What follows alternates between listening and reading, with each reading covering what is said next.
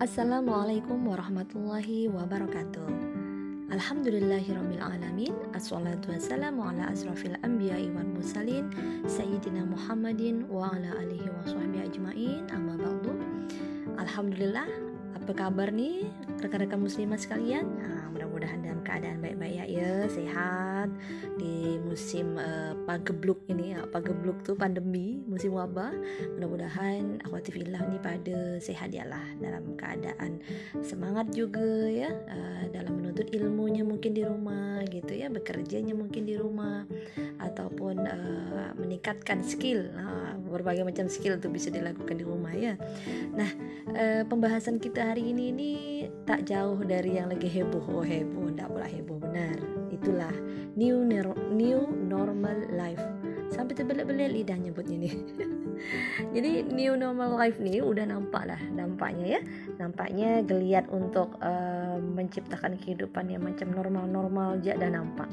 Karena ini merupakan salah satu narasi lah se-Indonesia. Seolah-olah bahwa kita nih udah siap nak buka sektor ekonomi seluas-luasnya. Nah, salah satunya apalah?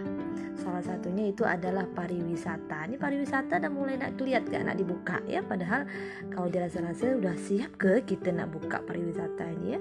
Uh, cuma ini memang dari bulan lalu tuh ASITA atau Association of Indonesia Tours and Travel Agency dari Kalbar. Nah itu memang mengatakan new normal bulan Juni 2020 nih oh, akan menjadi harapan baru bagi sektor pariwisata gitu. Nah, lalu melalui anggota DPRD Kota Pontianak pun Pak Zulfidar Zaidar Mokhtar, nah itu juga menilai katanya bahwa sektor usaha seperti meeting insentif convention dan exhibition kalau kita nak ringkas itu MICE atau MICE gitu ya. Uh, menurut beliau harus mulai digerakkan dah katanya gitu di bulan uh, Juni nih gitu. Uh, MICE itu apa? Kalau MICE itu saya tengok-tengok nih di internet tuh apa MICE itu ada 16 uh, frame. Uh, apa aja tuh ada professional exhibition organizer PIO ya. Kemudian ada event organizer hall owner gitu. Kemudian biro perjalanan wisata perhotelan uh, tukang bunga atau florist tuh uh, sampai yang jual-jual souvenir cenderamata kayak gitu. Itu rupanya masuk dalam frame mice. Nah pun saya baru tahu gak lalu kemudian kalau kita nengok-nengok uh, kondisi saat ini nih ketika uh, kurva uh, terpaparnya corona nih masih belum melandai gitu ya belum turun malah mungkin meningkat secara nasional tapi nampaknya uh, apa namanya masih uh, banyak gitu ya kayaknya opini bahwa kita ini udah siap gitu untuk membuka pariwisata gitu ya padahal belum normal-normal amat ya. Angka kesembuhan COVID-19 di Kalbar ini mencapai 76% dari total kasus positif yakni 313 kasus. Nah ya itu minggu lalu tuh. Namun secara nasional memang kurva jumlah jiwa terpapar COVID-19 ini terus meningkat gitu. Ketika sektor pariwisata ini dibuka, wisatawan nih kan bisa datang dari kabupaten kan, bahkan dari pulau mana-mana ya, dari negara mana-mana ya, terus mereka kan bisa datang kan. Nah, um, udahlah kita nih sempat heboh gak kan? Karena ada transmisi lokal paparan virus. Nah kita sama kita yang satu daerah ya bisa terpapar virus kan? Nah kalau pariwisata nih dibuka maka zonasi yang selama ini dibuat nih untuk mencegah penyebaran covid nih kayaknya tidak ada guna lah. Malah ini ini rawan. Karena apa? Karena bisa jadi klaster baru nah ini bikin repot lagi buat tenaga medis pastinya kan? Nah, sama uh, saya jadi ingat uh, ketua dokter ikatan dokter Indonesia IDI wilayah Kalbar kan? Bu Dokter Rifka Bu Dokter Rifka bilang uh, kemungkinan COVID-19 ini masih terjadi lah 12 sampai 24 bulan ke depan. Nah, rawan gak tuh? Nah, sementara masyarakat Kalbar nih satu gak ya. Masih tak disiplin di masa pagebluk nih. Jadi uh, masih ada gitu. Orang tuh ternyata udah ramai uh, mengisi liburan nih gitu ya ke tempat-tempat wisata. Kayak kemarin tuh baca di koran tuh ada di pantai Serayi di Jawa ya Kabupaten Samas. Ramai dari hari ke-6 lebaran ramai dah. Kemudian di Gunung Senuju di Kecamatan Sejangkong nah, tengah bulan Mei itu ah, berarti kan lebaran enggak tuh ya itu udah ramai dah. Ada yang daki tuh daki gunung tuh. Kemudian ada yang nginap apa di sana tuh udah mulai ramai.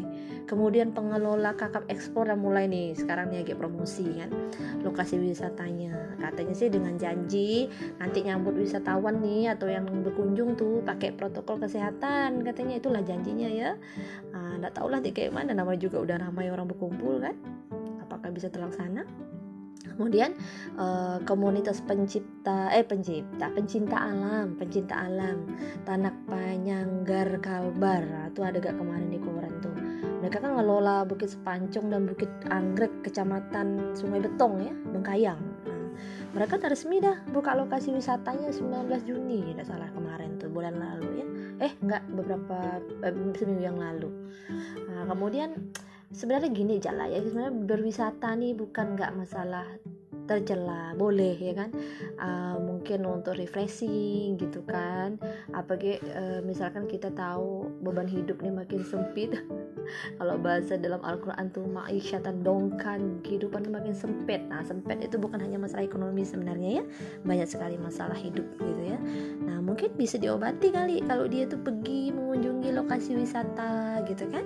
Uh, apalagi misalkan uh, beban hidup yang berat listrik naik gitu kan. Sama bayar air pun dah tak mampu bayar gitu kan. Berat sementara uh, kita tahu BPJS pun naik gitu ya. Dan uh, kemarin juga bulan lalu sempat PHK lumayan besar gitu kan.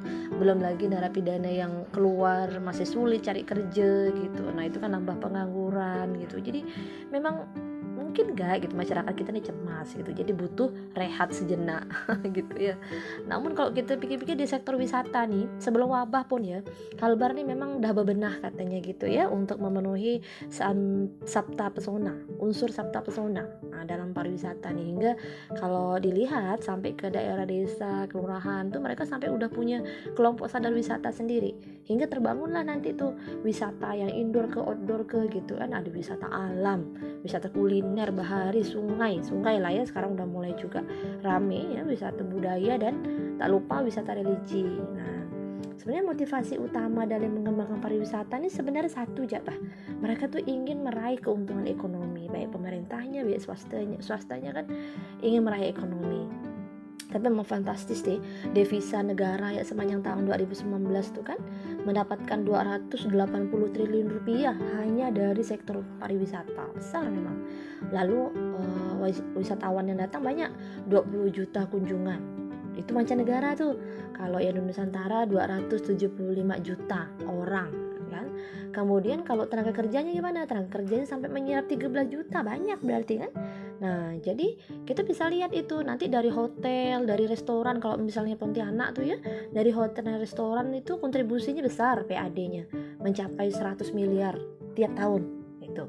Dan dari gerbang perbatasan kita tahu ya kunjungan hmm, ke Kalbar itu ya dari tahun eh, yang di tahun lalu yaitu 69.000 kunjungan per tahun itu tuh betul-betul besar gitu ya untuk sektor wisata nih maupun uh, luar negeri maupun di dalam negeri. Nah, padahal kalau bisa dibilang di dalam motivasi ekonomi mereka mengembangkan pariwisata itu kan tak terhindarkan juga ada yang namanya kebocoran keuangan ya. Kebocoran keuangan itu misalnya gini kayak bahan baku barang dan jasa itu sebenarnya banyak yang impor.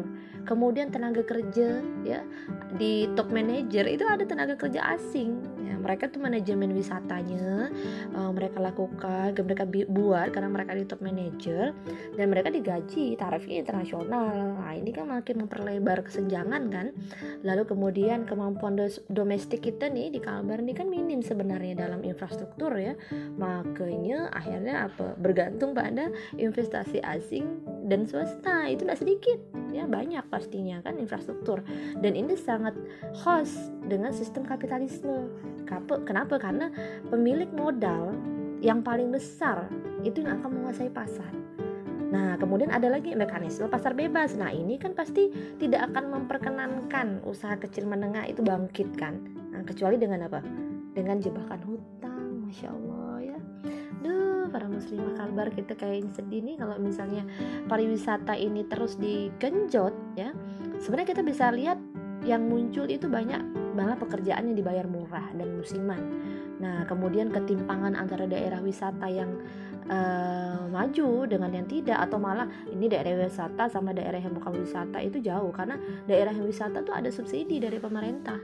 Nah, belum lagi kalau misalnya nanti nih harga tanahnya melonjak di sekitar daerah wisata tuh harga makanannya bahan makanannya pun itu meningkat di lokasi wisata uh, yang dikembangkan tuh nah lagi pula kalau misalnya kita lihat ketergantungan kita kepada pariwisata ini memang tidak boleh gak dibiarkan. Karena apa?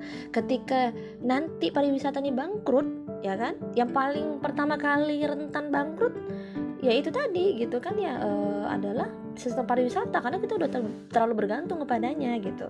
Apalagi misalkan ketika terjadi wabah kayak sekarang kan terpukul memang di sektor pariwisata. Ataupun misalkan terjadi chaos atau ada problem di sosial dan politik di negara ini gitu kan. Nah itu bisa memang pariwisata bisa terancam lebih dulu gitu uh, jadi tidak heran ya ketika uh, di Februari 2020 kan demi mengamankan pariwisata nih gitu pemerintah tuh berani juga ya mereka uh, menyiapkan 4,7 triliun rupiah buat sektor pariwisata nih biar selamat dan ada alokasi buat influencer wisata sampai 72 miliar. Nah, itu luar biasa berarti ketika wabah pun masih gitu ya nampaknya e, negara ini mempersiapkan mekanisme biar pariwisata tetap hidup gitu. Tapi sebenarnya memang agak kurang tepat waktunya gitu ya. Apalagi di saat e, e, wabah seperti ini nih kan gitu ya. Para wisatawan mancanegara tuh uh, apa namanya nggak bisa masuk tapi ternyata memang memang tidak diberhentikan secara total kan terlihat ketika pesawat itu maskapai internasional itu masih beroperasi Nah, dan juga masih banyak daerah yang nampaknya belum belum berani gitu ya untuk menolak kebijakan new normal tuh atau kebijakan berdamai dengan corona. Memang banyak daerah belum belum banyak yang berani menolak. Jadi kayaknya pun berusaha untuk mengikuti skematika yang dari pemerintah pusat. Karena siapa yang menyarankan? karena disarankan oleh WHO disarankan oleh uh, internasional. Nah, padahal pemerintah daerah yang paling tahu kan sebenarnya dengan zonasi dia kan dengan memperhatikan apa? Indikator yang realitasnya itu pasti bisa diukur oleh epidemiolog yang di daerahnya kan? Surveillance-nya atau tenaga kesehatan lokalnya pasti sangat tahu gitu zona mereka ini udah zona yang seperti apa amankah gitu kan untuk menerima wisatawan dan segala macam nah baru-baru ini kan gubernur Bali itu berani menolak untuk sementara ini ya dibukanya lokasi wisata karena eh, meskipun didesak oleh pemerintah pusat nampaknya masih belum siap gitu ya dan juga menyatakan untuk menolak new normal uh, dalam sektor pariwisata. Nah, kalau kita telusuri lebih jauh tuh tadi sih udah singgung juga, ternyata ini adalah regulasi internasional. Nah, kalau udah uh, regulasi internasional, ini pasti standarnya tuh kapitalisme juga yang memberikan penekanan agar negara yang menjadikan pariwisata ini sebagai pembangunan nasional, sektor pembangunan nasional, maka harus segera menormalkan kembali. Jadi sangat jelas bahwa walaupun di tengah wabah sekalipun, para kapitalis dengan janji menepati protokol kesehatan gitu ya, ini turut memberikan desakan politik gitu ya, eh, dengan alasan ekonomi rakyat. Nah, kapitalisme ini sebenarnya menginginkan apa sih gitu ya karena mereka tuh ingin menginginkan uh, liberalisasi di bidang pariwisata jadi Indonesia tak bisa berbuat banyak kalau sudah begitu. Karena mega proyek yang terlanjur terikat dengan kapitalis gitu ya terikat dengan tekanan uh, hutang luar negeri. Sehingga apa? Selain dorongan ekonomi yang tak pernah puas ya dari orang kapitalis ini mereka mengeksploitasi alam manusia kemudian perilaku liberal membuat manusia hanya menjadikan dunia itu sebagai tempat apa bersenang-senang semata gitu ya makanya pariwisata ini jadi uh, magnet yang sangat cukup kuat sekali gitu Nah, sebenarnya udah lama kapitalis asing aja tuh telah membangun yang namanya social inclusion. Apa itu? Dia menyatukan sosial budaya antara warga dan wisatawan mancanegara. Sehingga daerah atas kearifan lokal pun tuh ikut latah nih mengangkat budaya meskipun itu tuh ada kemusyrikan di situ tuh ya. Nah, jadi wisatanya udah jadi industri, udah lekat dah dengan westernisasi kalau mau di, ditarik sampai ke sana ya. Memang gaya barat itu udah diikutkan. Udah pasti di, uh, ini menyuburkan yang namanya kebutuhan akan minuman keras dan prostitusi. Apalagi kalau saya baca di data ending the sexual exploitation of children atau ECPAT ya ECPAT Indonesia yang di Indonesia. Nah bahwa 30% pekerja seks komersial itu anak-anak. Ah serem kan udah kayak gitu kemudian e, nampak masyarakat pun mengalami perubahan gaya hidupnya. Bahasanya ah, cara berpakaiannya hingga sikap toleransi masyarakat terhadap wisatawan ini terjadi. Nah, gegar budaya ada tuh akhirnya berujung apa? Nirula budaya barat tuh kan. Ah, lalu berkembang ah, profesi-profesi baru gitu ya yang sebenarnya itu telah mengubah visi pendidikan gitu. Di diikuti dibukalah ya sekolah-sekolah dengan dengan jurusan-jurusan yang mengikuti tadi pasar tadi pariwisata itu butuhnya apa-apa aja gitu. Uh, padahal ada beberapa poin yang mungkin bisa merusak akidahnya itu lebih disayangkan lagi.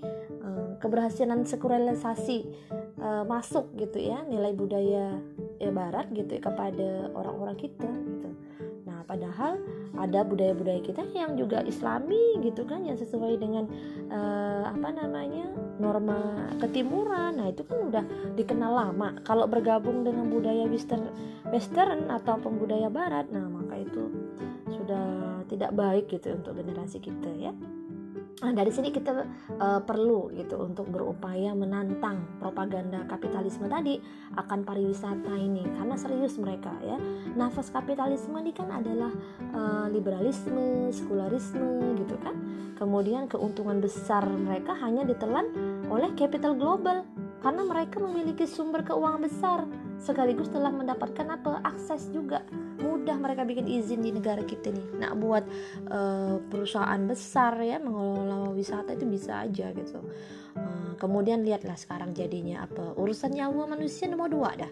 Karena kebijakan new normal nih new normal nih kan di saat wabah ini uh, memang sudah sebenarnya bikin kalang kabut tenaga medis. Sudah berapa banyak tenaga medis kita berkorban menjadi pahlawan di garda terdepan gitu. Sementara kalau new normal dibiarkan uh, manusia berkumpul ya rapat-rapat berkumpul uh, ramai-ramai gitu ya di berbagai ruang. Nah itu bisa jangan-jangan nauzubillah ya kita masuk ke gelombang kedua gitu dari wabah ini dengan jumlah yang makin besar lagi jadi ironinya nih malah ada daerah nih di Kalbar yang malah diberi apresiasi 7 miliar kan karena bikin inovasi di sektor transportasi dan wisata diberi diberi uh, apa namanya uh, penghargaan karena inovasinya di dalam uh, menangani COVID ini gitu.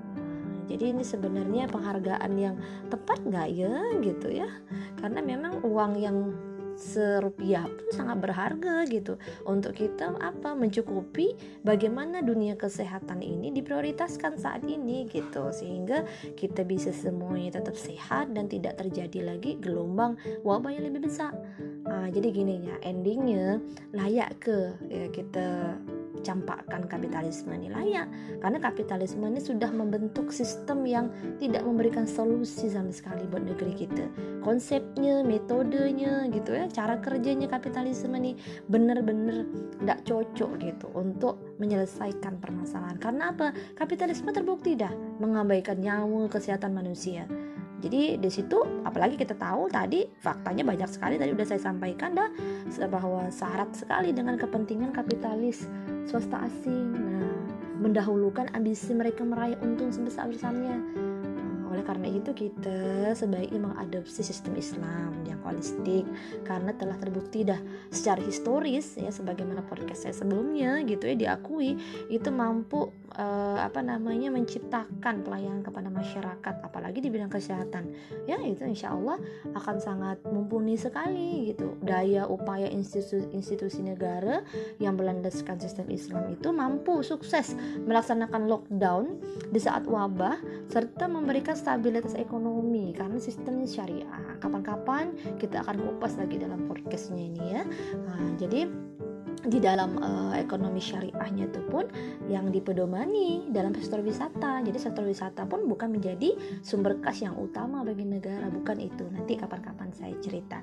Nah, jadi jangan lagi kita mengadopsi kapitalisme karena sudah terbukti ya membinasakan dan telah lama menjadikan Indonesia di bawah gurita kekuasaan global yang pasti merugikan kita semua. Mungkin itu saja. Saya mohon maaf kalau ada salah-salah kata. Tak lain dan tak bukan ini adalah untuk bahan diskusi kita bersama bahwa segala sesuatu kekacauan di negeri kita ni adalah dikarenakan sistem kapitalisme. Mudah-mudahan Allah memberikan kita uh, keterangan dalam berpikir sehingga kita bisa memberikan yang terbaik bagi bangsa kita. Amin ya rabbal alamin. Demikian, wassalamualaikum warahmatullahi wabarakatuh.